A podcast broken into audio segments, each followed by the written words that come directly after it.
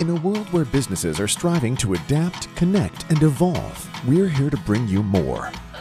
More freedom to work how and where you want while keeping employees connected, productive, and engaged.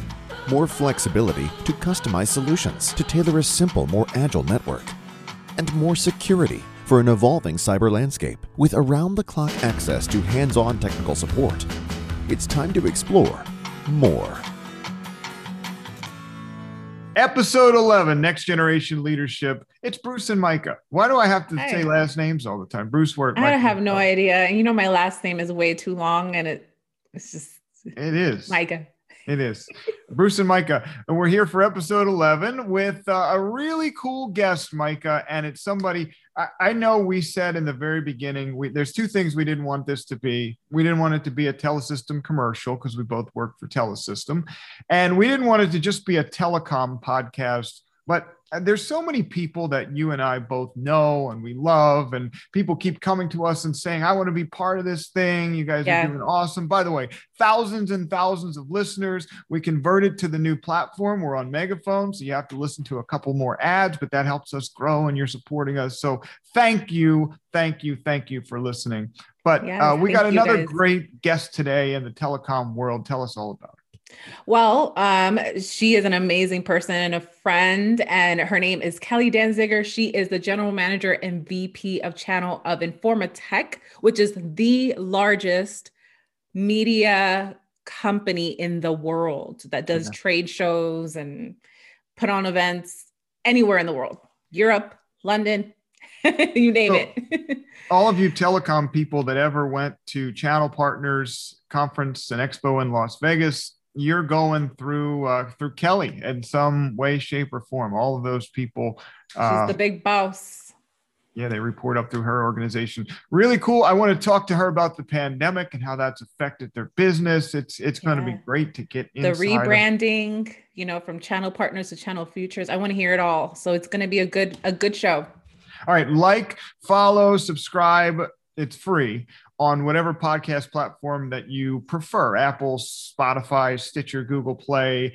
Audacy, Audacy, which was radio.com, and iHeartRadio, whatever. All of the major ones were there. Support us. All you have to do is listen. For more than 10% of the show, it registers back to the advertisers. They love us and we keep going. So that's how you can take part as well. Mike and I will be back with Kelly right here on Next Generation Leadership.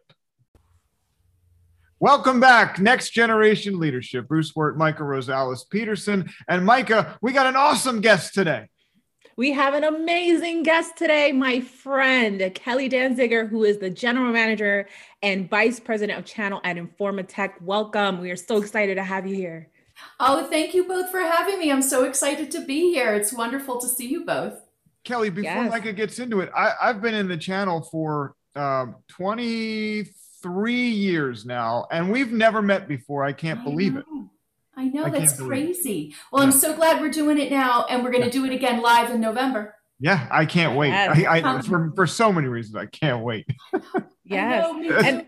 It's a good segue, right, Micah? yeah, it's just a good segue. Just speaking on that, the turmoil of this year has been insane, and and your prime business is events, right? Just forward facing, having people together. Yeah. Walk us into that world. Like, what is going on right now in your world, Kelly? It's probably upside down, topsy turvy. You know, I feel going like on. I feel like it's leveling out now. You know, I feel like the Mhm. topsy turvy insanity was truly about 12 months ago. And if you all remember, we were getting ready for Channel Partners Expo in Vegas. And on Friday, as we're all planning to fly out Saturday, Sunday, set up on Monday, we had to pull the plug on Friday. Yep. I mean, we I were remember right at that point where it just exploded. And we were having that whole two weeks prior, just daily calls and check ins with our advisory board. And everyone's like, no, we're in, we're in, we're coming, we're coming, we're good. And everything was looking rock solid. And then all of a sudden on like Wednesday night, it stuff got real. Yeah. And my exec team is located in London and it's nine o'clock my time. So it's like 2 a.m. their time. And we're all on these calls about okay here's what we need to do and you know of course being you know a business not a not for profit but a for profit business you're looking at the financials and it was like Big. shocking Yeah. shocking and so um, that was probably the biggest challenge i've ever had in my 30 year career working in the events and media business never dealt with anything like this before i don't think anybody has um, So who pulled the plug? Was it you? well, I had to be the one to insist that we get our executives out of bed at 2 a.m. to have this call because my clients were in a panic and everything was blowing up from IM to text to phone to emails, personal emails, LinkedIn. I mean, people were in an absolute and utter panic. And we had to make that decision really fast. And, um, yeah, that was a scary call because I wasn't even at that time the general manager of the group. I was still running sales for the team and um, having to, you know, present what what this was going to look like was a very scary moment. And um, Yeah. You know, our executive team, I, the the respect I have for what for the way they've managed our company through this is incredible. Um, Yeah. They really kept the human element at heart, i.e., us, the people, um, and understanding that we are what fuels this business. And they had some really difficult decisions to to make, and um, Mm. I feel as though they weathered weathered it with strong leadership, a lot of courage, bravery, and grace, and it gave us the strength to continue to find a way to muddle through. it was a wild ride. Big credit to the airlines too, because the airlines originally weren't going to be as flexible. And I know for for us, and and a shout out to uh, to Pam Heckman who does all of our travel at Telesystem. It's not a Telesystem podcast, but we try to represent.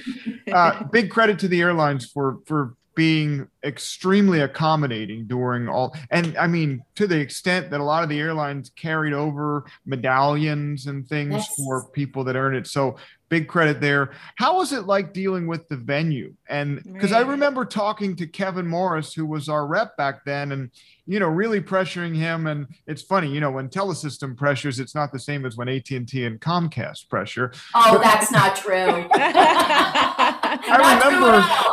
I remember Kevin saying, you know, it's in, in some way, it's not just about us, it's about the venue and the venue because they hold a lot of the cards because there's a lot of money involved. So, what was that like? Oh, that was that was fun. Um, that was a good time. The venue, I, I think, you know, think about when all of this was going on, it was crashing hard. And everyone was just in a panic of like, okay, we've never dealt with something like this before. And everyone's looking at revenue and what is this going to do? And I think the first, because it wasn't just the venue, it was Freeman, it was all of the, Yeah. um, it was everyone I remember. the electricians, the carpenters, you name it. And the venue has been outstanding. Um, and, and that was a lot of negotiation with our operations team who hold the relationships with the venue to really negotiate through this Sure. um, and to make sure all of you were protected and you weren't losing all of your housing fees and deposits that you put down and you weren't going to be held to those. So that was a that was a lot of that was months of work to untangle that. And those were things that we didn't have the control of. And so the negotiation with Freeman and, and why everybody was trying to figure out how do we get your freight back to you? Because all your freight was there too. Everything was already there. Everybody's stuff was already at the venue. And we had some people that were there too. We had Right. some internationals yeah. that were coming over. We're going to play in Vegas for the weekend.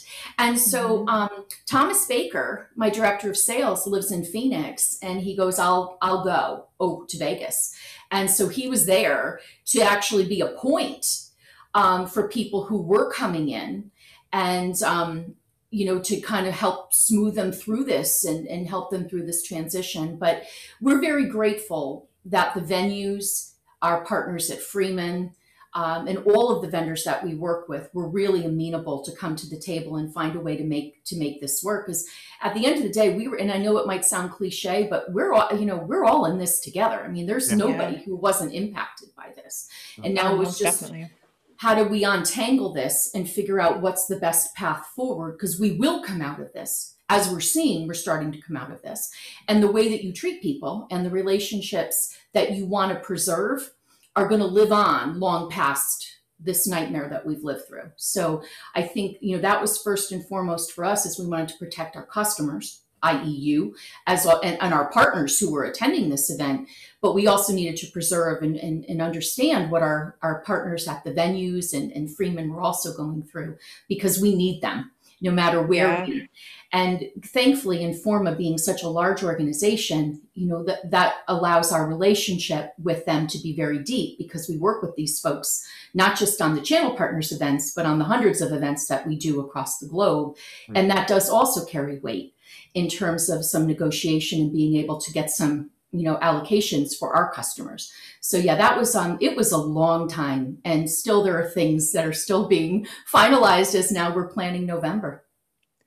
Well i mean i'm excited for november. Bruce i know you are too. I'm ready to get back as a group and get people together. That is what i'm missing the most and i'm vaccinated so yeah, i'm just ready. Don't rub it in uh, Listen, Pennsylvania, I'm... we haven't caught up to uh, Ohio yet, or some other places. I feel like though it's like you know when Noah, uh, when at the end of the flood, there's like a little ray of sunshine that peeks through the window of the boat, and uh, we haven't sent the we haven't sent the, the bird out to get to uh, to bring back the olive branch. I'm I'm I'm botching my biblical stories, but yes, I feel you really like are. ray of stop sunshine right there. is peeking into the boat. We'll stop there. Oh, that's funny. well, you know what, Bruce? I'm in Connecticut. I'm not too far. Connecticut's doing a good job. I get my second shot on April 15th, and um, then it's like I'm ready to rock. Yeah. So I've already kind of put out, Micah. You might have seen this on Facebook, but I, uh, I'm, I'm, I'm like now in my forget the, the summer transformation mode. This is the channel partner November transformation mode. Yeah. And I'm bringing ball gowns. Like I'm bringing gowns to all of the awards programs. And I want my guys in tuxedos, my team members as well. Oh, you're doing... going all in. oh my. It's homecoming. That's yeah. the theme of this event. Yeah homecoming, right? So does everyone else have to come with ball gowns and uh, all these? I think we all should be whatever you're comfortable in. But I've got my gowns from like family weddings and bar mitzvahs, and I'm planning on breaking them out. Hopefully, I'll fit into them. So I'm giving myself some time. That is hilarious. We're gonna oh have my a good goodness. time. I'm looking forward to seeing you there and seeing all your ball gowns and how beautiful you're going to look. It's going to be so much fun. So, but I know you've been in this industry for a while. Walk us through that journey. Like how did you start? How did you get here? Like how did you how did you end up here I think it, it's it's uh, nobody goes to college saying or, or in high school saying this is what I'm going to do. You know, you kind of stumble into it. it was, I was interviewed for by our, our company uh, recently, and I had the same question was posed to me, and I kind of stumbled in it. You know, I got out of college in the early '90s, and we were in a recession, and things were you know not good and I fell into working like at a temp agency. You know, I went to a temp agency looking for work, and they the ladies actually hired me to work for them doing permanent uh, permanent placements. And they knew within a couple of months, you know, I'm this young kid that I, you know, they related to me as their own daughters, and they knew of a company called Cahners Exhibitions, which is now Reed, and one of the daughters worked there and it was a great career path. And so one day I'm in my office doing my thing, and uh, one of the owners of the agency comes over to me and she goes, You are going to Cahners for an interview. They're looking for a customer service rep, and you're going now. And take my scarf. You look beautiful. Put on a little lipstick. You're ready to go. I went for the interview. By the time I got back to the office, there was a job offer waiting for me as a customer service rep at Cahners Exhibitions. So I started, you know, doing that for a little bit. And from time to time, uh, there would be groups within the business that needed help, whether it be um, bringing attendees into the show. So it wasn't just about doing inbound. They might want us to do some external calling to VIP attendees. So they were launching a tech show. And at the time, you're going back 30 years ago, $1,200 to attend an event was a lot of money. And so they were like, for everyone you close, you convert, we'll give you a hundred bucks. I'm like, okay, well, I need a new car. I need $5,000. Do the math, right? So, well, it was easy. So I closed the business. I made the $5,000. My dad and I went shopping for a new car. Easy peasy. So then they're like looking at this saying, okay, you're selling, you're liking this. We need some help doing some backup a booth sales. Okay, sure. So I'd stay late, do the booth sales. I ended up being number one in North America that month. Wow. And they're like, okay, get her out. You know, we got to move her from customer service into sales. She's like, you know, hungry. And so they moved me into launching the sponsorship and advertising group. So, okay, fun. So we started selling some cool things. We were working on a packaging show, and there was this new thing uh, called like this blimp that you could advertise on this blimp, and someone would remote control it around a show, trade show floor. So I pitch it to Arco Chemical. The next thing they want me to come to the office to talk about it. So my boss goes with me. I'm now 22, 20, 23, and um, young kid, have no idea what I'm getting into. We fly, we puddle jump over there, go to Arco Chemical in this gorgeous conference room, and 14 people come in. Wow. 14 yeah. people come in. That's uh that's that's one of those uh, sticker shock moments, right? It's one of those moments you either sink or swim. Right. Right. And so we the introduction. So at this point I thought my boss was going to do the talking. And he and he goes, "No." He goes, "This is Kelly's meeting." Scared to death, right? So present not only presented, got through it, they signed on the dotted line for a $20,000 sponsorship. I went home with a signed contract for 20 grand. That was the moment that I knew I was never going to do anything other than sell. Like, I love to sell and I'm good at it, you know, love it. It was such a defining moment for me. And so that launched my career in trade show world. And they moved me out of that department into you know uh, selling on an event and then i was the youngest manager. I was 25 years old promoted into management right after i had my first child. I come back from maternity leave and i was promoted to sales manager and then moved up to director and then it just kept going from there. So it's been a um, i've had some amazing mentors and i've had some amazing people that have really believed in me and saw what I did because I never knew that I could sell, you know, and all of a sudden I did. And for me, the mentors that started for me were men. There were just male managers that I had that saw a spark and a young person who was hungry and would listen to what the coaching they had to say. And I would use it and spin it in my own way and um, I've just been really fortunate to have to have started out with those two women at the agency who saw something in me and got me into into Cahners, which is now Reed, and then just some really wonderful mentors who have have really bolstered me and believed in me and pulled me along. So it's been a wonderful ride. And, and kudos to whoever that manager was that at 23 told you. I I remember uh, before Telesystem, I was an executive at a smaller company, and um, with a smaller company, you have a smaller budget, and you can't you can't hire uh, necessarily very experienced people sometimes. So I was used to having very very young teams. I would get people right out of school. And one of the things that I did was because I I've always been a believer in identifying talent and then putting it to work, right? Yeah. So one of the things was when several times. Going to a meeting like that maybe it wasn't quite as big but being in the car and eh, you know the person is saying well you know what how when do you want me to speak up? And i would say almost the same thing. This is your meeting.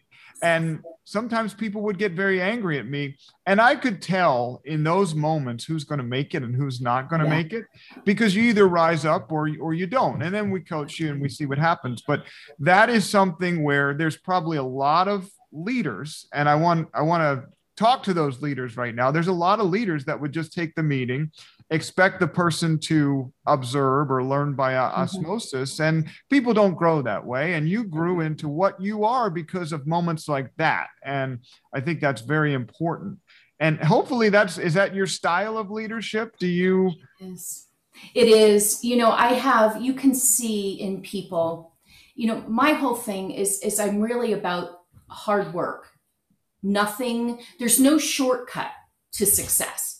You have to put the work in and you have to want it. And, you know, I like to take that unpolished stone and find a way to coach, mentor, train, connect them with other people that they should be talking to, bring them into training where I think they're going to get an opportunity to meet other people that they can learn from and, and chat with. But I love to pull people up and and and I want them to shine and take the credit. Yeah. And own it, you know, Yeah. and to really have those moments because that is a moment that was one of my proudest moments and I think back on that and it's like a wow, like I really did that, you know? Yeah. And if I could do that, what else can I do? Mhm. Yeah.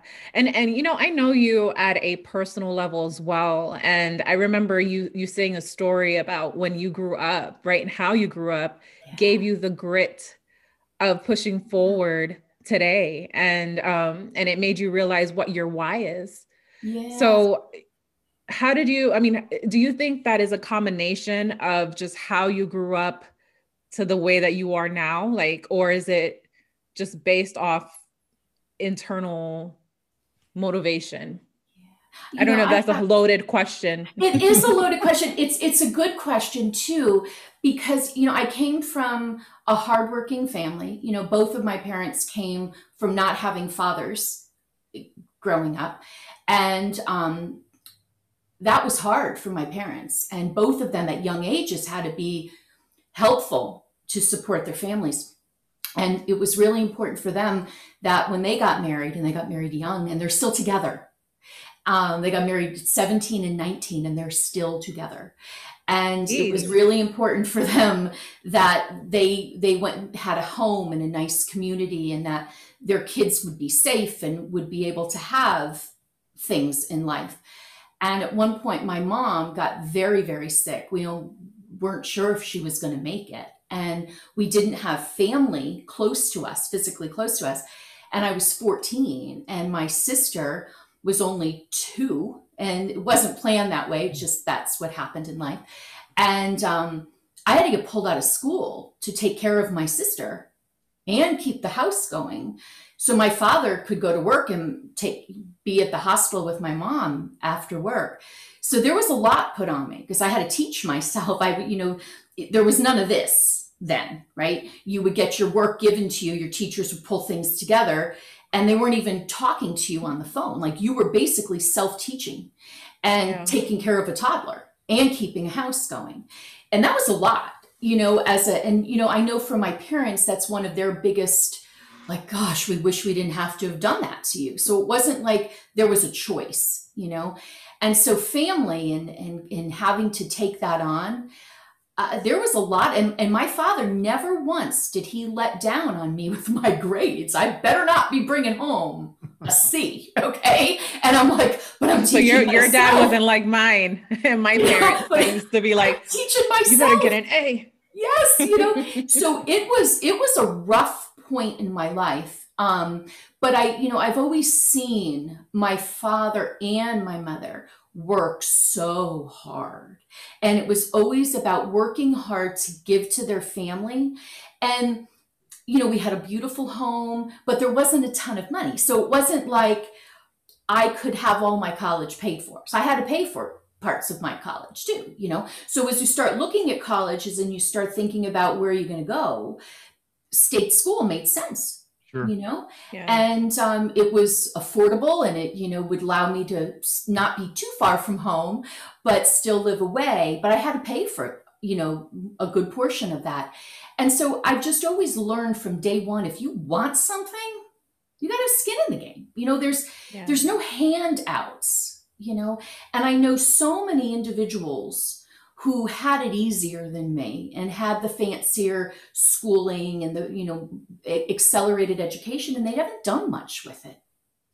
And so i always look at that and say i'm not always looking for the person who is the you know the ivy league scholar. You know i'm looking for somebody who has common sense who has a work ethic who is it's important to them to go to work every day and give an honest day's, you know, work for an honest day's pay. And you give me somebody who wants to work, I'll take that any day over someone with a fancy education. That's like Bruce's philosophy here. Yeah. And, and I mean, that's a rising, there's, that's a consistent theme that rises out of this show week after week is talent is, is important, but hard work can, can really overbalance that on the scale. And people need to know, people need to know that no matter where you went to school and what you did in the past, if you want it, you can go get it. There's a path. You might have to go and get some education or teach yourself some things, but you can do almost anything you want outside of hitting a baseball that's going 100 miles an hour. I mean, but but if you have a little bit of talent, there's a people that are have a little bit of talent that are in the Hall of Fame and turned out much better than somebody that had a pedigree and was a number one overall draft choice. So yeah, it's so true. That's my I shout that from the mountaintops. Hard work can get you almost anything you want in I life. And I, I I'm my credo for hiring is I don't care about what you did yesterday, which includes school, right? And Mhm. and school's important, but there's a lot more factors. I care about what you're going to do tomorrow. So Okay. don't rest on that education, kids. Go out and work hard. You're not in There is entitled. no shortcut to success. yes. Thank no you. shortcut. Hard work. Hard work I'm is off, I'm always off the number one. soapbox, Mike. I'm done. Wait, what'd you say? I said I'm off the soapbox. I stepped down. You're off the soapbox. I love it. So Kelly, what I, I'm going to ask you just the most random question right now, right? Being that this year has been insane, well, 2020, what is the craziest risk that you've took in 2020? Being with this chaos and channel partners and pivoting. Accepting the promotion to the general manager and vice president over this group. Wait, wait, hold on. That was a risk. That was a risk. Yeah. Look at the business. Live Wow. event, live events were not happening. Like we didn't, Yeah. we didn't know, and we lost a lot of team members. You know, um, our company, just like every other, had to make some difficult decisions, and you know, our company offered um, voluntary severance packages for folks and um, for folks who needed to take care of children, take care of family members. And we lost a number of family members during that time. And so we were short staffed. Um, the future was very uncertain in terms of how we were going to be. And this opportunity to go from VP of sales, running media and you know event sales, to running the entire business was was there and it was mine if I wanted it. You know, I had to interview obviously and go through because it were for a huge company. But when they come to you and ask you to take this on because they see the leadership that I was I was providing to the team, it was one of those like it took my breath away. And you know, real had to had to really evaluate this. Um, so yeah, it was a big risk this year, but it's one that um, you jump in head first and you're all in. And I'm so proud of what we're doing over here at Channel Yeah. Partners and Channel Futures and where things are going and how my team has just pulled together. We're not a, just colleagues, we're a family. It's truly a family. I can tell. you guys it a really great group. is. And you mentioned one of my family members earlier, Kevin Morris, who had taken the, the voluntary severance package to pursue something that he's always wanted to do. Well, I just wrangled him back because Yeah. family needs family, right? And um, He's one of a kind. I love Kevin Morris. he certainly is. He's an amazing person. I'm glad that you guys brought him back. That was that was exciting. Yeah. I Going was so back- excited to do that. going back to risks and and kevin is one of my favorite people he he helped me there was one year where I- i forget what exactly the scenario was but i couldn't get my badge and i had paid i i, I think i might not have pre-registered okay. and um, I just had an awful time at the desk, and I'm like, Kevin, you got to help me. I I paid like five figures to get a booth and a meeting room, and I need to be able to get in to use it. And and Kevin helped me. He stopped everything he was doing, and um, he didn't have to do that. But He's a good Um, guy. going back to uh, what you were saying before about the um and, and I, I think I lost my thought. That that's uh The we're not even alive. Yeah, no risk. That's thank you. It happens I'm a lot over here. We're not even alive? jog my memory. No. People take that. I don't think people understand. The bigger the job is, the bigger the risk is, and the mm-hmm. less room for failure there is. So there's probably a lot of people that say, "Oh, I want the big job. I want to be the CEO. I want to be the whatever." And the more the more you take on, the less room for failure there is. And you shouldn't make those decisions lightly because if you have a bunch of things going on, we talked to Janet Schijns about this. You have to sacrifice sometimes when you have big jobs. There might be that time at two o'clock in the morning where your family is priority number one and should be, but you might have to sacrifice uh, not being home on a whim Oh, yeah. to go Yeah. and handle something like you talked about. And and that's something and and if you don't then boards are unforgiving and and they're True. designed like that. They're not they're not part of the culture of the company. They're outsiders that are giving you know and voting based on just pure numbers. So Results. It's it's uh, it is risky and and you have to make those decisions knowing all of those factors. Right. And I, I remember Kelly, you said as well that the higher you go, the more you're exposed, right? Mhm. Like you can't hide anything. You, you're, you, the curtain is open. Yeah. You so can run, but you, you see can't that a hide. lot in the yeah you Right. can run, but you can't hide. I say that a lot. you can run but you can't hide. Do you see that a lot now that you're at this top level? Is it um is it scary? Um, is it scary? It's a learning experience. I think it's the way you approach it. Um, there's times it's intimidating. Um, c- because there's so many individuals that I work with that are so seasoned and so smart and have a lot of experience at this level.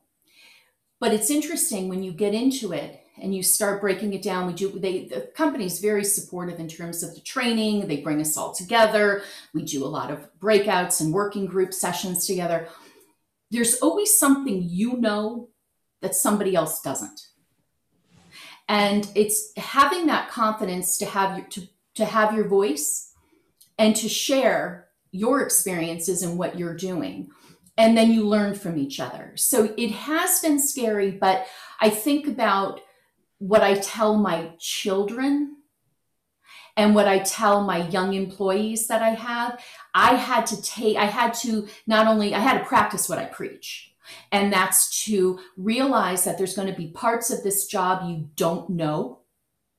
And you're going to need to find individuals internally, whether they're on your team or outside of your team, to find a mentor, to find someone who is doing it well that you admire and that you can learn from. To, to look at the members on your team and to see their strengths and where can you pull them in to be part of learning some of these things.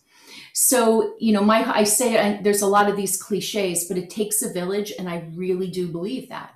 So as as we're building we're doing a you know we're doing three year plans right now. I, I could do that myself, but that would be silly because you know you build it, you own it, so you bring your teams in. So you have to have that trust and that belief in the people that you're working with that they too are going to have a voice and they're going to bring something to the table that's going to help you to to build something great that's going to do something great for the community that we serve. So yes, it's been scary, um, but I feel like I'm getting my sea legs. And I've had a lot of support and a lot of really great people, both on my team and outside of my team. And every single day, I kid you not, I learned something new.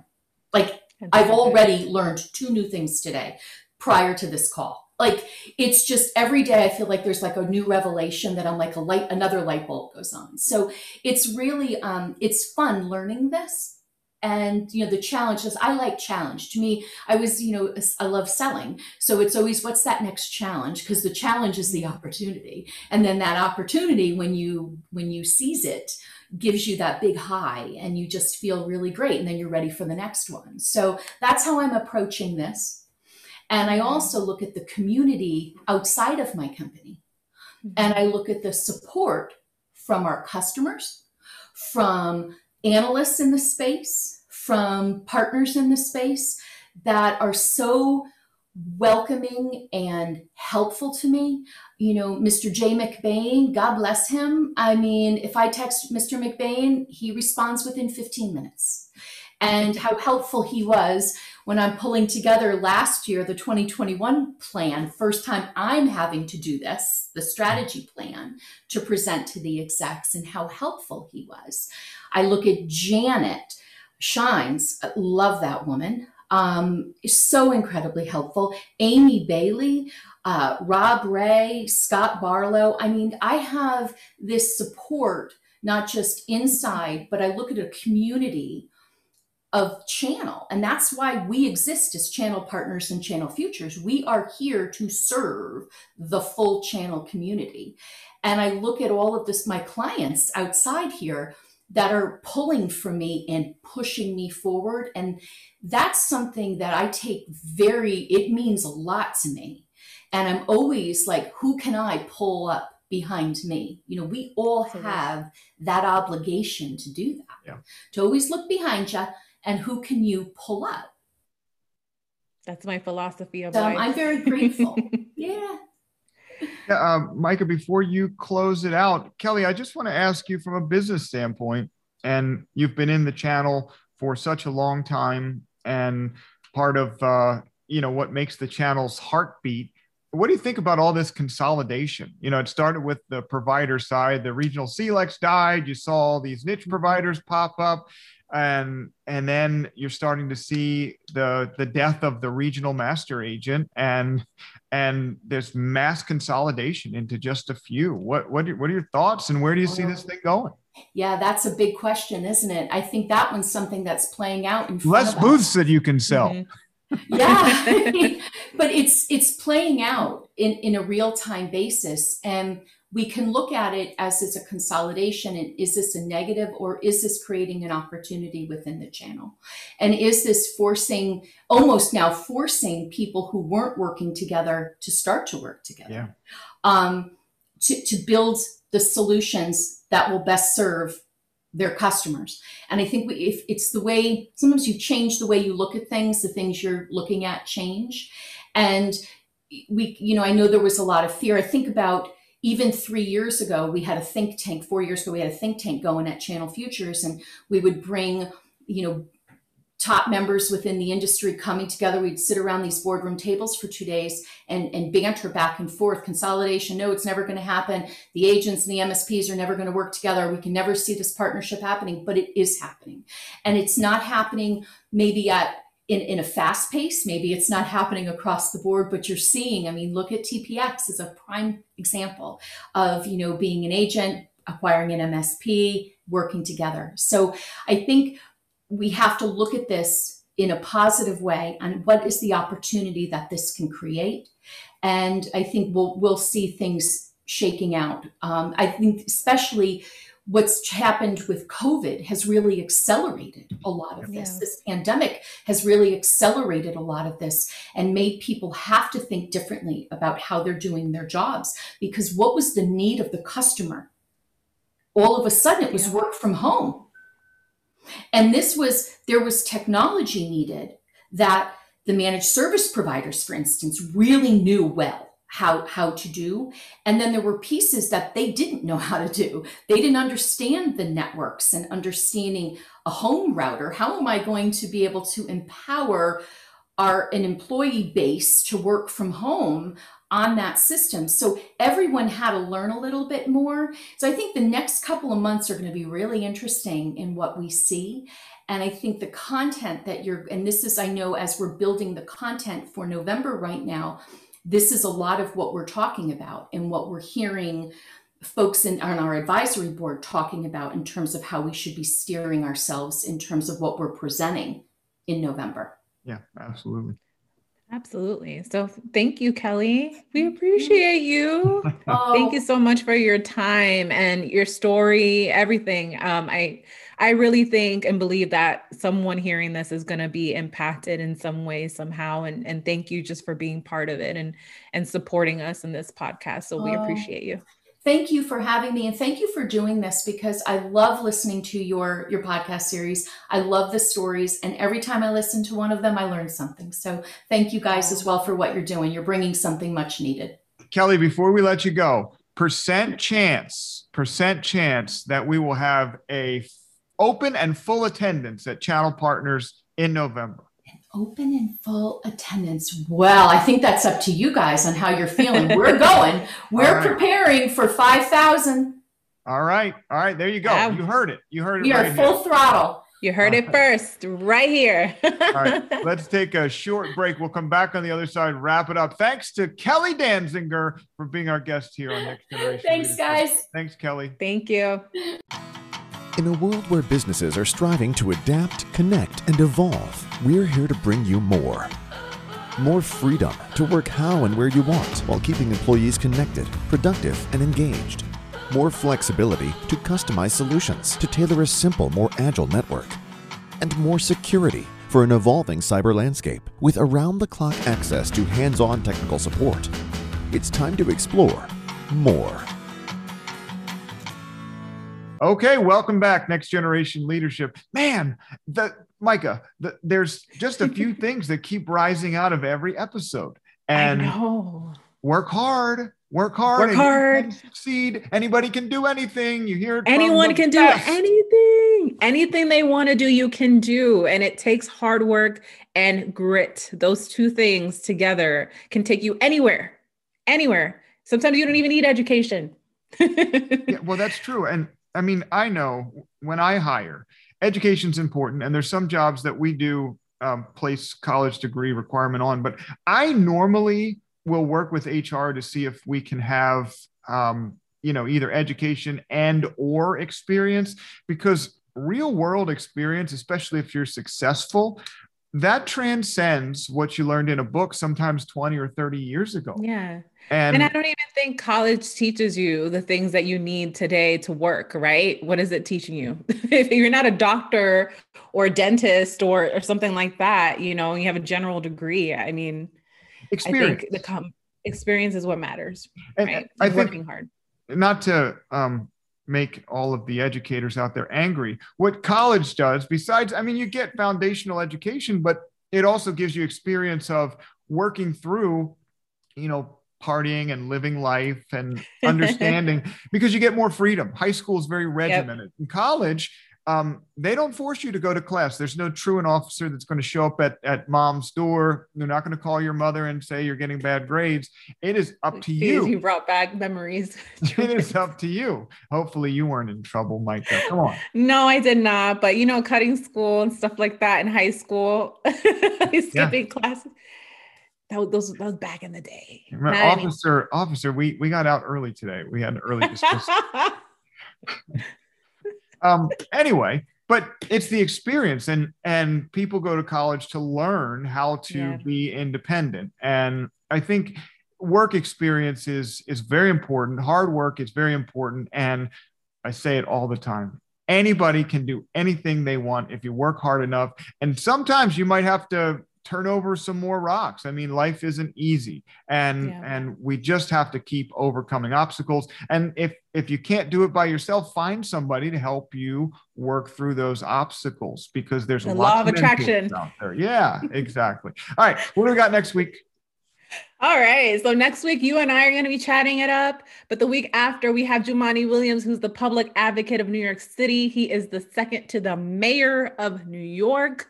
We also have Bita from uh, SVP of Melania. I don't want to botch her last name. Melania. You know, I'm Hispanic. So I'm going to say Milin, Milinan. Melanian. Melanian. Melanian. You yeah. know, Hispanic people, I'm going to pronounce it how we say Milanian, which is not the way that you say it. So I, listen, I don't, I don't know. I, I, I don't, I'm, I don't, I'm just guessing. I'm guessing it's an educated guess. Is it? I, I don't want to. Don't, don't, don't, don't be upset with us. Don't be upset. All right. Well, right. yeah, those are the two that we have coming up, and we're excited for them. All right, there we go. All right, that's it for this week. Thanks for uh, thanks for tuning in. Rate review on iTunes, please. That helps. Listen to more than ten percent, and follow us wherever you get your podcasts. For Micah, I'm Bruce. Next Generation Leadership. We'll talk to you next time. Bye. Peace.